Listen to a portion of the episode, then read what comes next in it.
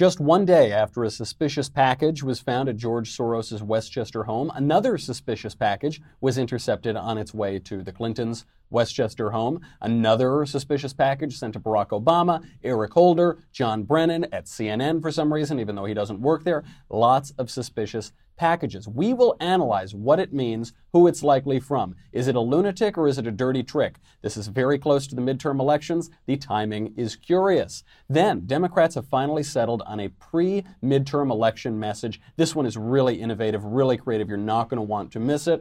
Uh, then, Heidi Heitkamp in North Dakota can't catch a break. President Covfefe mercilessly trolls former community organizer Barack Obama, and a full quarter of American college students have PTSD symptoms following the 2016 election. Drink up those tears. I'm Michael Knowles. This is The Michael Knowles Show.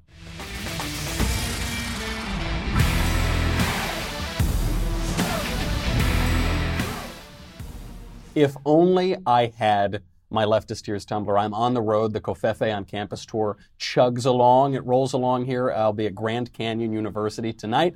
Uh, we'll be I'll be speaking here at 7 p.m. Eastern or 7 p.m. Pacific rather 10 p.m. Eastern. Should be a lot of fun. Can't wait to talk to the kids. Then we're heading on down to South Dakota. Then we're going to Alabama. We got a lot going on this week. Uh, and I'm glad that we're able to do the show on the road because people are now sending bombs in the mail. This is not very good. We don't know anything about who sent them, uh, but we will try to analyze. First, let's make a little money, honey. Speaking of uh, these sorts of things, let's talk about BattleBox. Oh, I've told you about BattleBox. A, a, fabulous advertiser a wonderful thing, especially for men. You know, so many of these subscription boxes, you subscribe, and I don't know, they give you like hotel room soaps or something. It's a little dainty, not exactly for men. This is great. You know, a lot of those boxes from other companies are full of junk. They're full of samples or whatever. BattleBox is a monthly subscription for men who understand that it is their mission and responsibility to be prepared for any situation. These things are so cool. I think I told you when we got it, it had all these knives and camping equipment and all this sort of thing. I'm like chasing Drew around the office with a machete. Uh, it's a lot of fun. It's your monthly subscription uh, for hand-picked outdoor survival and everyday carry gear. You can try it right now at trybattlebox.com slash Knowles, K-N-O-W-L-E-S. That is T-R-Y-B-A-T-T-L-B-O-X dot com slash Knowles. Don't you put an E in trybattlebox.com. You will not get where you want to go. Uh, they start at just 25 bucks per month. It is a great value, and there is really, really cool stuff in there. Uh, right now, our listeners get a free tactical knife when you sign up for your first battle box at trybattlebox.com slash Knowles, K-N-O-W-L-E-S. I have the knife. It is super cool, man. I really like this thing. Uh, get it. It's free. Don't be stupid. Trybattlebox.com slash Knowles. Right now, you get your first battle box plus a free tactical knife at trybattlebox, B-A-T-T-L dot com slash Knowles, K-N-O-W-L-E-S. Moving from knives onto bombs, we have to talk about these uh, many suspicious packages sent around it was discovered that they did have explosive uh, material in them. Pretty rudimentary, not very sophisticated. Nevertheless, I think the one that was sent to George Soros' house was detonated. Uh, nobody was hurt. Nobody has been hurt, which is why I'm allowed to joke about this, and I'm very pleased that I can. If someone had been hurt, it would be such a downer. One, it would be a very bad thing. We don't want to have acts of domestic terrorism in our country, well, beyond the acts of domestic terror perpetrated by Antifa and the left, you know, elected Democrats telling people to go to Republicans' homes, uh, harass them where their children sleep, that kind of thing. We don't want any more acts of civil unrest or political violence in America.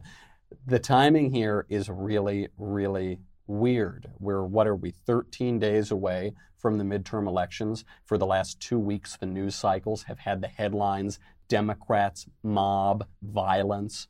Now, all of a sudden, all of these attacks come out. I'm not, take off your tinfoil hats. I'm not saying that this is some grand conspiracy. I'm not saying George Soros sent bombs to himself or anything like that. I'm just saying the timing is pretty weird. There are a lot of weird political dirty tricks on both sides of the aisle that happened uh, that happened as we approach elections. And uh, so I want to know who this is, who this guy is, who sent it, uh, what the motivations were. I don't think we should jump to any conclusions whatsoever. This is what happens. We did a whole episode the other day on how when uh, po- people in politics get angry, people in politics go mad. And when people in politics go mad, they get stupid. Don't get stupid. Don't get passionate. Stay cool. Stay removed. I got to tell you, President Trump and the White House and Vice President Pence are handling this perfectly. I'll show you this clip, then we can compare it to how the Democrats have reacted to other acts of political violence in the United States. Take it away, President Trump. The full weight of our government is being deployed to conduct this investigation and bring those responsible for these despicable acts to justice. We will spare no resources or expense in this effort. And I just want to tell you that in these times, we have to unify. We have to come together and send one very clear, strong, unmistakable message that acts or threats of political violence of any kind have no place in the United States of America.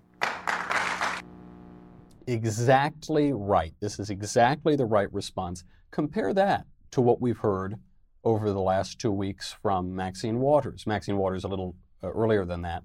Hillary Clinton, Eric Holder, who says when Republicans go low, kick them. Hillary Clinton, who says you can't be civil, who called half the country deplorable and irredeemable. Maxine Waters, who explicitly said go out there, harass conservatives where they are in the street, where they sleep. Additionally, where they sleep. You had Cory Booker saying, get up in the faces of congressmen. Uh, this was the right response from President Trump, and it stands in stark contrast to how Democrats have been re- reacting to political violence that we know is motivated, uh, has political and partisan motivations. So, what do we make of this? This is pretty weird. I actually lived, I grew up right down the road from where George Soros lives and uh, where the Clintons are. Uh, I didn't know at the time that Hillary was my fourth cousin, twice removed, so I never had to sit through any Thanksgiving dinners with her, uh, mirabile dictu. So, what what can we make of this? We before we try to analyze the motivations, let's try to analyze what the effect of this is, what this looks like from the outside perspective. Let's assume that the person sending the bombs is rational which is a bizarre, you know, that's a tough assumption to make. He could just be a total lunatic, very likely is. But let's say the person is rational. What is the effect of sending the bombs? You've got a midterm elections that were supposed to be a blue wave, where the polls have turned all in the direction of Republicans and conservatives in recent weeks. You've got uh, headlines for the last two weeks all about Democrat political violence. You're now 13 days away in what way, if this were sent by a conservative, in what way would this help conservatives? All this would do is uh, turn the momentum, it possibly turn the momentum back against conservatives and Republicans in favor of the left. All it would do is undercut what we've seen for weeks and weeks, and even longer than that, if you go back to the election of Donald Trump, of political violence from the left. So, as a matter of politics, this sort of stunt would only benefit Democrats and left wingers and it would only harm conservatives and Republicans. If uh, this person is rationally motivated, why now? Why would they send uh, these rudimentary bombs now? Uh, wouldn't they send them, I don't know, after uh, Hillary Clinton, uh, I don't know, after Maxine Waters, this is a better example. Maxine Waters actually called for political violence. Uh, the, Hillary Clinton and Eric Holder, they can kind of uh, walk a line and say, oh, no, we didn't quite do it. Wouldn't they have sent, if they were motivated uh, because of the calls for violence from the left, wouldn't they have sent them weeks ago, months ago? It, it seems like they would have. If they were motivated to advance a political agenda, wouldn't they have sent them when there was a an actual political agenda on the line when there actually were the confirmation of Judge Kavanaugh, for instance, when it looked like uh, Kavanaugh was going to get railroaded in his confirmation process? Wouldn't they send it when it looked like conservatives were losing, when it looked like there was something really to gain from it? So I, they don't gain anything in that regard. So let, then let's examine the other one, which is that it's not a dirty trick, it's not some rational actor, it's a lunatic, which seems to make a fair amount of sense. We know that one of these packages was sent to John Brennan, former CIA director, former uh, communist voter. He voted for Gus Hall in the 1970s, a, an awful leftist who has been uh, pitiless and absurd and hysterical in his condemnation of President Trump and the Republicans. He was a political hack. He should never have gotten the job under Barack Obama in the first place. Now he's made himself into a Twitter celebrity attacking the president. Okay. They sent the package to him, care of CNN. But John Brennan works at MSNBC. He's an MSNBC contributor. So I don't understand. I mean, that I guess that could be a mark in favor of the person is a total lunatic. The return address was Debbie Wasserman Schultz. So they're trying to make clear all of these packages going out within a couple days of each other. The return address. The person who is sending this is clearly trying to make it apparent to everybody that this is aimed at Democrats. Debbie Wasserman Schultz was the former head of the Democrat National Committee. Now, interestingly, Debbie Wasserman Schultz was also the head of the DNC when the uh, primary election was unfair to Bernie Sanders and was favorable to Hillary Clinton. Okay. Um, a lot of these are Obama holdovers, obviously the Clintons, Debbie Wasserman Schultz. Okay. Um, I don't see a political motive for a right winger. So I, I predict if it, if it is a right winger, it is a true Looney Tune. I mean, you, you will see tinfoil hats and uh, uh, wacky behavior, even wackier and less, less explainable than engaging in political violence. Could it be a dirty trick? Yeah, anything's possible. Anything's possible. I'm not saying it is. I'm not saying that it's likely that it is. What I'm saying is reserve your judgment until we find out who this person is. That there is clearly a political motivation if this person is rational. There is clearly convenient timing here if this person is rational. Reserve your judgment until we find out what happens. President Trump said it very well. He said, We have got to bring this person to justice. We got to find out who it is, bring them to justice. There's no place for this in American politics. That's true regardless of their political motivations. That's true regardless of their ideological affiliation just wait and see. I, we, one should always urge caution in these kinds of things because, especially right before elections, they are, they are often designed to elicit an emotional response. Don't give it to them. Don't fall into that trap. Okay. Uh, regardless of uh, who sent the bombs and what the bombs mean and what the bombs really are, uh, President Trump yesterday, he extolled the virtues of nationalism over globalism. And this has elicited a obviously a violent response from the left, but it has elicited violent rhetoric as well. Uh, now, he said, I am a nationalist. I think this was the first time. Uh, he's talked about nationalism a lot, but he said it so explicitly. He made a point that this is the thesis I am a nationalist. And what does that mean? You know, we had Yoram Hazony, who has that great book out, The Virtue of Nationalism. And uh, nationalism is pitted against globalism. Nationalism saying that the world order, the Westphalian system, the nation states that we have are the best system to preserve liberty, freedom, and prosperity. Maybe it's not this, the most peaceful. Sometimes nations go to war with each other, but it preserves liberty as opposed to globalism, in, in, which people and their communities and their states and their countries cede their sovereignty and their freedom to supranational institutions that don't have any particular allegiance to them or their families or their communities. Uh, this is like the European Union, we could say, or the uh, International Criminal Court. Uh, th- that's the difference. And Trump says between those two things, we're not ceding our freedom, we're not ceding our liberty. I am defending the, the American founding and what has led us to so much peace and prosperity and liberty and enjoyment for hundreds of years. I'm defending the nation. How do you think the Democrats responded? How do you think Democrats and CNN responded to this? Here is Democrat Congressman Gregory Meeks uh, interpreting the real meaning of this statement in just one second. Before we get to that, I've got to make a little more money, honey. How's that for a cliffhanger? Hmm. Uh, we got to thank Candid Co. I know what you're thinking. You're looking at me. You're saying, Michael, you don't have many virtues. You're not a great Adonis of a man, fair enough, I grant that. But look at these teeth. Look at these teeth. Look at these shine, these pearly white teeth. I have got to thank Candid Co. Uh, you do not go, need to go through the hassle or long-term treatment of wire braces. When I was a kid, I looked, you know, awful because I had these metal braces on and they're very awkward. You don't have to go through that. There are now uh, new services like Candid Co. Straighter and brighter teeth in an average of six months, and they cost 65% less than braces. It makes it so easy. Candid makes clear aligners that are sent directly to your home and are customized specifically for you to straighten your teeth. They fix crooked teeth, crowding, protrusion, and gaps. Uh, the first step is to purchase the modeling kit. It'll be sent to your home. You can take impressions of your teeth. After you send it back, uh, Candid's network of orthodontists review your specific case and provide you with a 3D preview of what your treatment will look like. You'll get your plan, you got a real orthodontist. It's the main reason that you got to love Candid is you're not dealing with some fa- faceless service. You're dealing with an actual orthodontist you know you're going to get tip-top care. Uh, you are one step away from getting straighter and whiter teeth. Take advantage of Candid's risk-free modeling kit guarantee. Plus, use my dedicated link. Do it right now. Do it and get these pearly white teeth. Doesn't matter if you're not an Adonis of a human being. You can still have pearly white teeth, and that will impress people. Per- I mean, pearly. I got, I got pearly whites too, but you can straighten them. Uh, go to candidco.com slash covfefe, C-O-V-F-E-F-E, to get 25% off of your modeling kit. Candidco.com slash covfefe, C-O-V-F-E-F-E, because it doesn't matter if they're pearly white.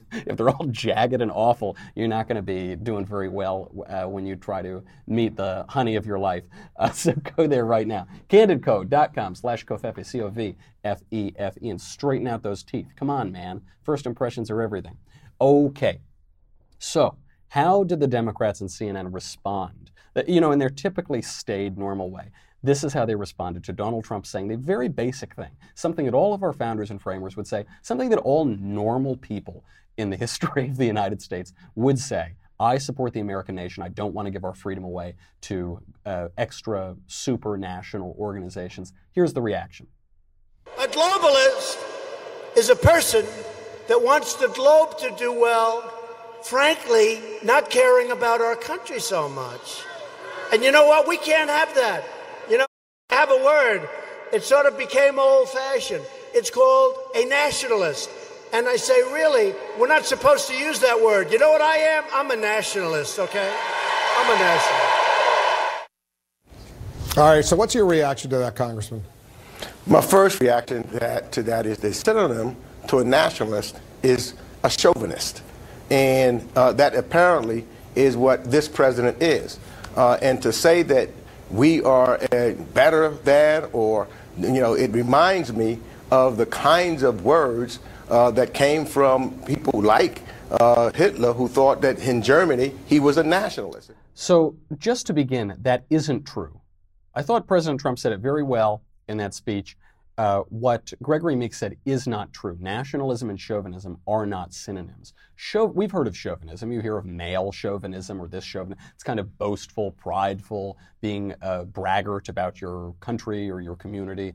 Uh, what it, it comes from uh, this probably apocryphal French soldier, Nicolas Chauvin, and he's an apocryphal, probably apocryphal French soldier in Napoleon's army. That isn't uh, nationalism. Nationalism says we protect the country, we defend the interests of a country, we extol the virtues of free nation states that we can interact with. Uh, if we're talking about Chauvin, we're actually talking about the opposite of nationalism. You're talking about imperialism. You're talking about globalism. You're talking about armies that try to go out through the rest of the world, take over other places, conquer other places. That isn't nationalism. And people bandy these terms about. They, I guarantee you, Gregory Meeks has no idea where the word chauvinism comes from. But that's what it comes from. Also, Chau- uh, the reason I say this soldier Chauvin was probably apocryphal is that we have no record that he existed. And uh, tales of his and the use of the word chauvinism was used by critics of uh, Napoleon, used by critics of Bonapartism. So uh, even that, it's it, it's a term that was invented in derision. It's a term that was invented to be used as an attack. You know, the, the left accuses the right of anti-intellectualism all the time. The right is so uh, much more intellectual than the left. We're skeptical of experts, we're skeptical of intellectuals, but if you're going to use a word, I, I do find that people on the right know what it means. Of course they do. They use language appropriately. They use language to mean what it means. On the left, they use these slogans all the time. That's why they have political correctness, is to use terms that don't have real meanings or that have perverse meanings or that have meanings that aren't what they purport to be. I, I always I want to take the opportunity to point this out whenever I can. The right is far more intellectual than the left. How many public policy think tanks are there on the left? The left has the universities, fine. They have, they have taken over the educational system. But how many think tanks dedicated to public policy do they have? Like two, maybe? Brookings is kind of left. I don't know, two or three. How many are on the right? About a zillion. You've got uh, Heritage, you've got AEI, you've got Cato, you've got Hudson, you've got all of these uh, institutions of public policy because the right actually is better about this. We just don't go boasting about it all the time. We're not chauvinists about it all the time, to use their word. This reminds me, I, I was talking to John Fugelsang, the actor and comedian at Politicon, and uh, I talked about him a little bit yesterday. But he, we were arguing about the Bible on Twitter, and he thought he got a slam dunk. He said, You haven't read this passage of Numbers to prove that abortion is great and God approves of abortion. And he sent me the passage. I looked at it and I realized one of the words was mistranslated. The word for miscarry, the word that he thought meant abortion, was just mistranslated. So I just Googled all different translations of it. Every other translation was different. It didn't use that word. It was just one poor translation. He, this is the left. They're so intellectually pompous, but they don't have a lot backing them up. They don't have a lot of support. Uh, and I think this is why uh, the, the right is so much better at trolling them. You know, comedy requires wit. It, you have to have a quick wit to do it. And uh, uh President Trump totally trolled Barack Obama the other day. It's because the right is uh, is harder, better, faster, stronger. You know, to quote uh, Kanye, this is probably why Kanye likes us. It's why he's got all that dragon energy flowing through them. They're just a little bit quicker. And President Trump used this dragon energy uh, pretty hard on the immigration issue. He tweeted out a video of Barack Obama with uh, the caption that said, I agree with President Obama 100%. Here's the video of Obama. We are a generous and welcoming people here in the United States, but those who enter the country illegally and those who employ them disrespect the rule of law, uh, and they are showing disregard for those who are following the law.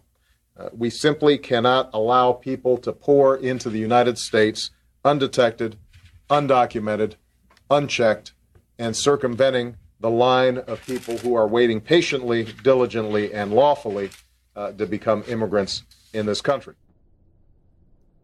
Uh, who is that man? Could somebody tell me who that man is and why he's wearing Barack Obama's face as a mask?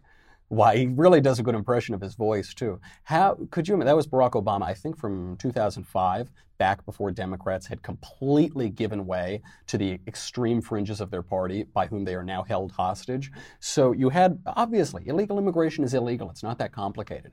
Uh, Democrats realized that they had to veer hard to the left. They got angry, they got mad, they got stupid. Now they're held hostage by this lawless base. And it's. Of course, I agree with Barack Obama there too. Barack Obama agrees with Donald Trump there. I was waiting for Barack Obama to go on and say, that's why we need to renegotiate NAFTA. That's why we got to pull out of the Paris Climate Accord. That's why we have to make America great again. Make America great again, folks. We got to do it. Okay, we're getting totally killed over here. You know, China, China's totally killing us. I don't know. Could go, I could go on for hours.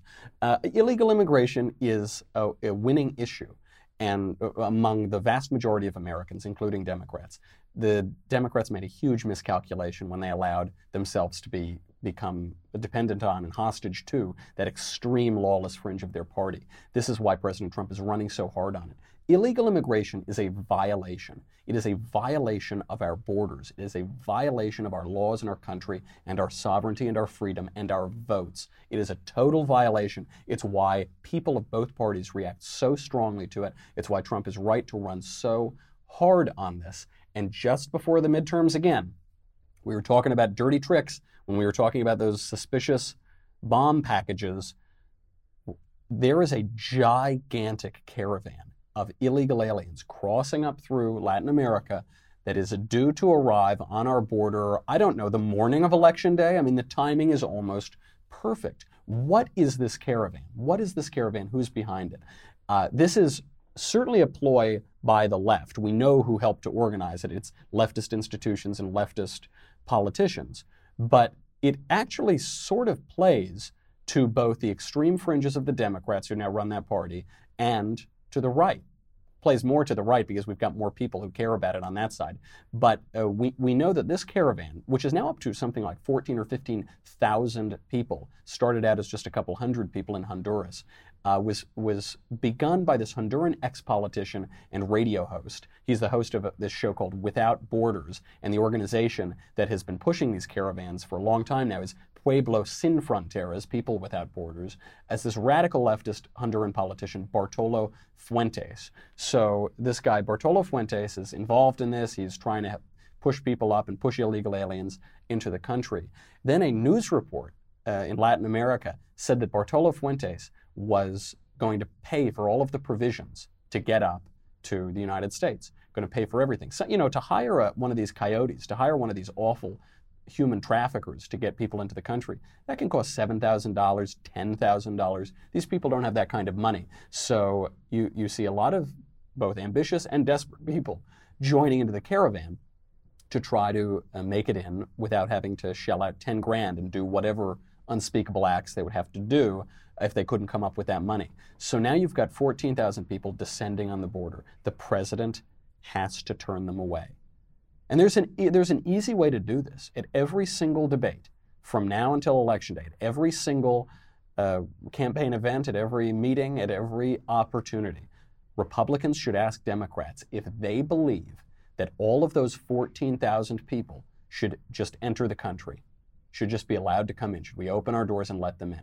Because it push it's a wedge issue. The Democrats are going to there's a wedge between the, the radical fringe that holds their party hostage and the demographics that they require uh, to vote for them to get elected. There is a major wedge here. They should hit it every single time because there are a lot of people in this caravan that we don't want to get here. There was a there was a report that terrorists, Islamic terrorists, are now using the caravan as an opportunity to uh, come in and try to infiltrate the country. Do we know who these people are? Do we have hard proof of this? Of course not. That's the problem. That's the problem of illegal immigration. If we had proof of who these people were, they would be arrested or worse. But we don't because lawlessness breeds chaos and it breeds a lot of bad uh, outcomes. By the way, the people who are in this caravan, the people who are around this caravan, are already admitting that there are criminals here. Here, here is one of them saying just that. Criminals is everywhere. Okay, uh, it's criminals in here. I mean, it is, but it's, it's not that many. I mean, it's, it's good people in here trying to get through uh, through Mexico and then get to the United States, but that doesn't mean that everybody is a criminal, right? Right. Well, technically, everybody is a criminal because they're trying to violate one of the most basic laws of the country, which is uh, you, you can't enter the country illegally. You can't enter and stay there and live there illegally and access services and possibly vote. You can't do those things. That, that is a crime. I mean, that is a major crime. If a person's first act when they get to the country, they're dreaming of the country, they want a better life. I, I don't even mean to mock them. I get it. If I lived in Honduras, I'd want to come to the U.S. too. But if their first act as Americans is to violate an essential uh, American law, what kind of citizens are they going to be? Do we, we don't want those kind of people. You know, President Trump launched his presidential campaign. He said that Latin America is sending uh, criminals and rapists and murderers and bad people. Well, that guy's admitting it. I mean, that guy there who's in the caravan is admitting, yes, some of these people are criminals. There are a lot of criminals, absolutely. That's the problem. That's why we have to vet people. That's why when, when uh, there are countries that can't adequately vet those who are coming to the United States. We can't let them in. You need order. Americans' lives are on the line, and it is the purpose of the American nation. It is a basic and primary responsibility to protect American people. So uh, the, the caravan is chugging along. President Trump should pull out all of the stops. This is only a winner for him. There is no downside. There is no downside to this. He should use it as an opportunity to build the wall. He should take all of that foreign aid that used to go to Honduras or Guatemala or to Mexico. He should tax those remittances hard. He should, or, or cut them off completely, intercept them completely, use every single penny to build that wall. It would be a huge political winner, and clearly it's an important problem. You know, people used to say, oh, walls don't work. That's obviously absurd. Uh, the Pope said something to that effect the Pope guarded by a very important wall that was built by many other popes for precisely the reason that walls work. Uh, we know that walls work very well in countries that are surrounded by people trying to constantly get in, like Israel. Walls do work, but people used to say, "Oh, illegal immigration isn't a big problem." They are. It isn't happening that much. It isn't affecting the economy. We know it's happening now. We're seeing 14,000 people descend on the country. Build the wall. It's it's both necessary as a matter of practical domestic policy. It's also necessary uh, and foreign policy, I suppose, it's also politically totally advantageous. No reason not to do it.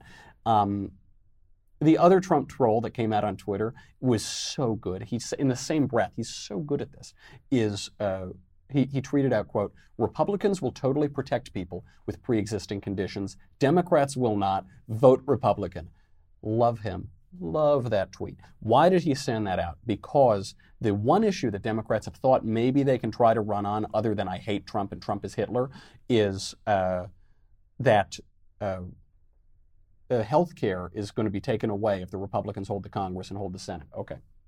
Um, I don't think that's going to work. I don't think that's a big campaign issue, but he should run on that hard. Now, some people have pointed out, they've said, well, you know, uh, th- he's, he's missing the premise.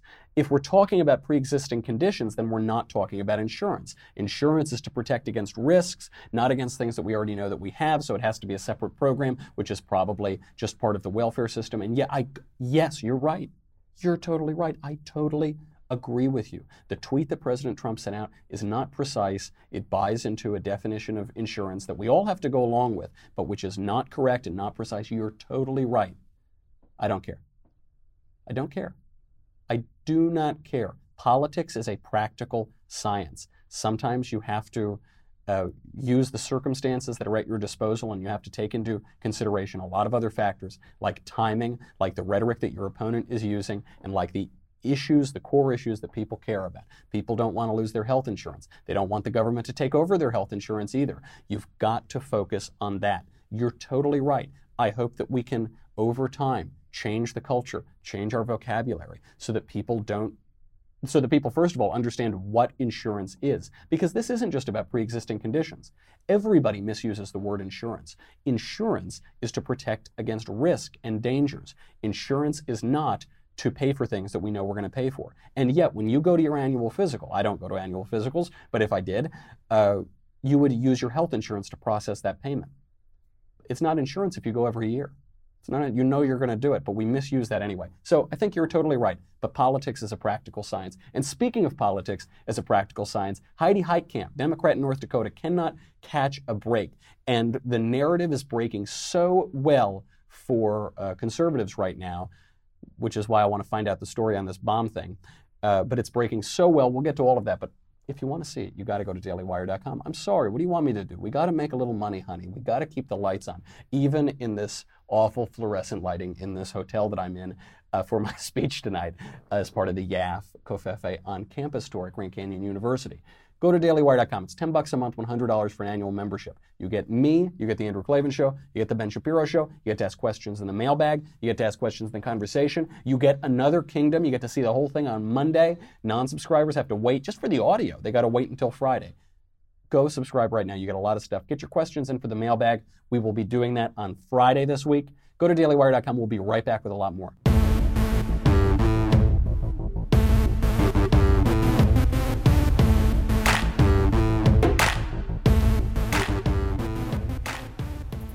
So speaking of politics as a practical science, poor Heidi Heitkamp, she can't catch a break. She's the one, she's the Democrat senator who published a list of alleged sexual assault victims, published a full page ad in a newspaper without getting the consent of the people who suffered sexual assault and and some people who didn't support her and people who say we weren't sexually assaulted in the first place. It sent her her campaign plunging. She had already been 9 or 10 points behind. She dropped to 12 points behind. Now i think she's 16 points behind falling apart but she won't suspend the campaign.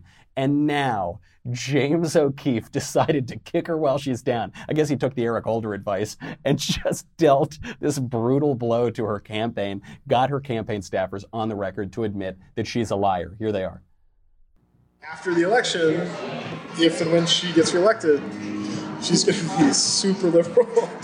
Maybe she wins by 20 points and she's like, okay, maybe I can be a little more progressive. Yeah. If the country moved further to the left, yeah. she would move to the left. Yeah. Like, I think if, if we had a Democratic Senate, um, she would vote for more more policies that you see more Democrats. Yeah. She's like the stuff that I'm being a little safe on now. Yeah. She'd probably be a little more, a little bolder about it. If, if there's a blue wave in uh, in November, I'm sure that her voting record will shift a lot. Will shift away from the presidency. I don't like that you took the Obama poster down. Oh, that one was that's my that's one of my favorite pictures ever. I know it's because the press was here. We take it down. You know, James just does God's work, doesn't he? Just goes in there, and I don't know how he gets them. It's because you know, you get angry, you get mad, you get stupid. And that's what's happened to Democrats here. So these campaign people will just admit, to, her, they'll say, oh, yeah, when she gets in, she's going to be super liberal. Oh, yeah. She's, ta-, you know, right now, I think it's Claire McCaskill, Democrat running in Missouri, is running a radio ad saying, I'm not one of those crazy Democrats. Direct quote, I'm not one of those crazy Democrats. They have to run against their own party because they know how unpopular they are. So now, like, obviously, we all know that Heidi Heitkamp would be a left winger if the Democrats had control of the Senate. Everybody knows that. Of course she would. One, because the parties have gotten much more ideologically uniform, uh, uh, polarized from one another, but uniform within the parties. And because she's a left winger. Yeah, of course she's a left winger. We all know that. There's just something about seeing it, though. There's something about seeing these staffers come out and say, oh, yeah, Oh, let me. I was talking to her the other day. Oh, she's going to be big lefty. She's going hard after Trump if she gets elected. Right now, she's lying to the voters. Obviously, she's lying to the voters. But you know, once she gets elected, then then she'll be okay. She's probably not going to get elected as it stands right now. 16 points down. Hard to recoup that in less than two weeks. Uh, but it's just it underscores how the narrative is so important. Seeing it. You know, I watched uh, that that I've watched so many awful left wing movies. The Barack Obama one, South Side with You, the Clarence Thomas movie where he's a monster, you know, and about Anita Hill who's some saint, I guess. I don't know. And the movies are really important because you see it. Now these movies lie. They, they don't tell the truth. They misrepresent the historical record. That JFK movie by Oliver Stone, total historical lies. But you see it and the narrative sticks with you. So if they can use the narrative and the culture to tell lies, why can't we use the narrative and the culture to tell the truth? This is what happened with the Gosnell movie. it was written by Andrew Klavan. It was it starred Dean Cain. Nick Searcy directed it. Zoe Rachel did a great job performing in it. And uh, this movie comes out and it opens pretty big release nationally, 650 theaters, I think. Did very well, outperformed expectations. And but the theaters are starting to drop it slowly. They don't want this movie about an abortion. Do you remember who Kermit Gosnell is? Probably you don't, because it was never covered by the media. It was, and now they're trying to drop the movie from theaters. Kermit Gosnell is the biggest serial killer in American history. He killed countless babies, unborn babies, then babies that were born. He would deliver babies, he would play with them, and then he would kill them. He, it, I mean, it, I don't even want to get into it. Watch the movie. It is so disgusting and psychopathic the things that this guy did. He finally was revealed because he he uh, injured women in his uh, office. So there was finally, after a while, there was an investigation, but a lot of people knew about it. Politicians covered it up, and the media would not show up to the trial. Now they're trying to cover this up. So there was this uh, this girl, Kathy Zhu, who's a young political commentator. She's on uh, Twitter and all social media. She tweeted this out yesterday. She said, "Yesterday I was pro-choice. I believe that women should have a say, and the government shouldn't be interfering with our lives today. I'm pro-life. Today I'm pro-life." After watching Gosnell and doing in depth research, I finally understand the horrors of loopholes in late term abortions. Please go watch Gosnell. That's the point. That's the point of making the movie. The point is not to make money. Movies don't make money. Movies almost never make money. All of Hollywood is a scam. You probably already knew that, but it is. Uh, but the point is to change the culture and change the narrative. And the Gosnell movie is clearly succeeding in that. And it's pretty cool that Drew has a hand in that because he wrote the script. Um, we have got to do more of this. We've got to do more of this, and not just on abortion. I mean, this obviously that is such a basic issue that it motivates a lot of people. It's a question of life and a culture of life, but there are a lot of other issues too, and we should be reclaiming that narrative. It's so important to see harsh truths. We use euphemisms. Even the word abortion is a euphemism, right? You're, it's not, uh, the abortion used to refer to miscarriages, a spontaneous abortion, the, the, the pregnancy would abort. That's not really what we're talking about. Abortion is going in and ending a human life, ending a human life that's already begun. And you're going and making a decision to end it, to kill it. Uh, this is very important for the millennial generation. This is very important for what we call the snowflake generation, seeing harsh truths. This is why it's so insidious to use politically correct language, is it makes you so much more fragile. Even just use, to use the term undocumented, dreaming, future American, whatever their new jargon is, instead of illegal alien. I don't say illegal alien to be mean to people. I say it so that we can deal in reality with what the issues are that we're talking about. They're illegal aliens. They're not future undocumented dreaming, whatever, whatever's. When you use that soft language, those soft euphemisms, you get very frail. You get very easily triggered when someone speaks reality. This is what happened in the 2016 election. There's a new study out. I sometimes worry that we make a caricature out of millennials and the snowflakes, you know, that I, and I don't want to make a caricature out of them. Uh, but now we have a study to back it up out of Arizona State. They interviewed a ton of students. I think it was seven or eight hundred, so not a huge sample size, but significant, of all all various genders and races and socioeconomic backgrounds, they found 25% of college students have been traumatized by the 2016 election. They're suffering the symptoms of post traumatic stress disorder. They're really suffering. Uh, that's not, that's not that they're just saying they are and they aren't. They actually are. It is manifesting in clinically high levels of stress because a Republican won the White House. Because that's why a Republican, maybe a little boorish Republican, maybe a little uncommon Republican, uncommonly successful Republican too. But that's why a, a, a, politician that they didn't like won a political office and they are breaking down. They are having nervous breakdowns, PTSD.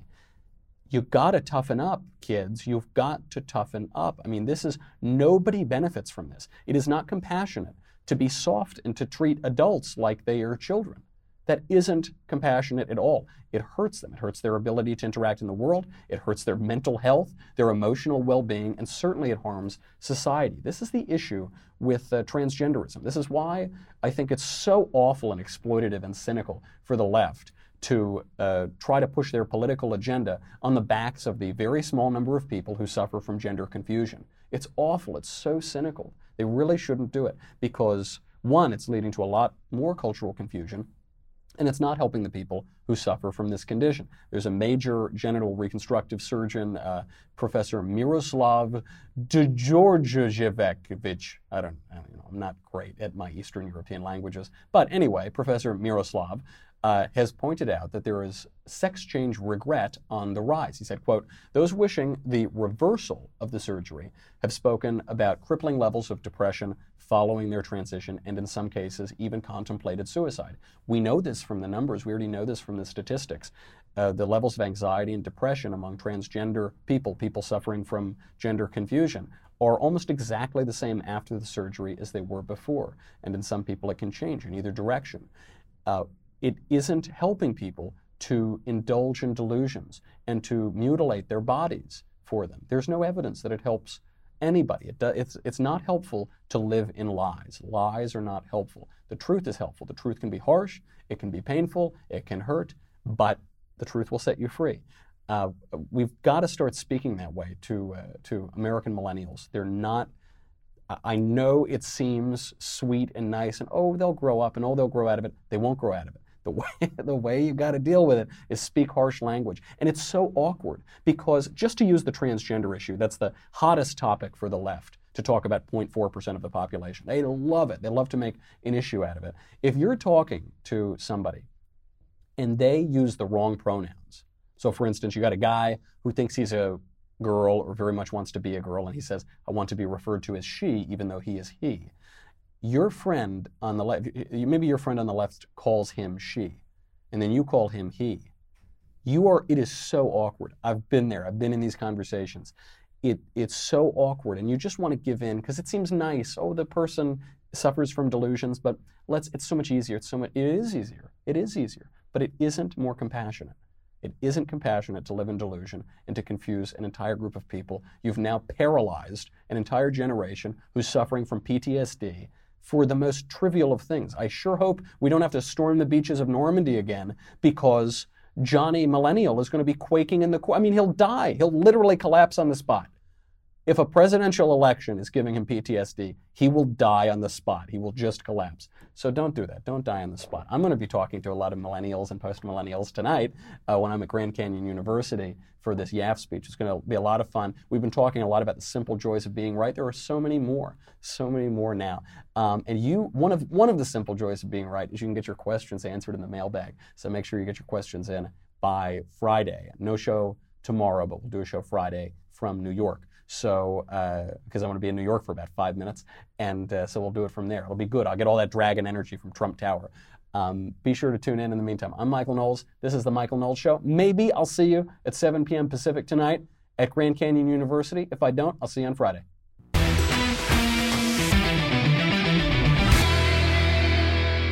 The Michael Knowles Show is produced by Senia Villarreal, executive producer Jeremy Boring, senior producer Jonathan Hay, our supervising producer Mathis Glover, and our technical producer is Austin Stevens.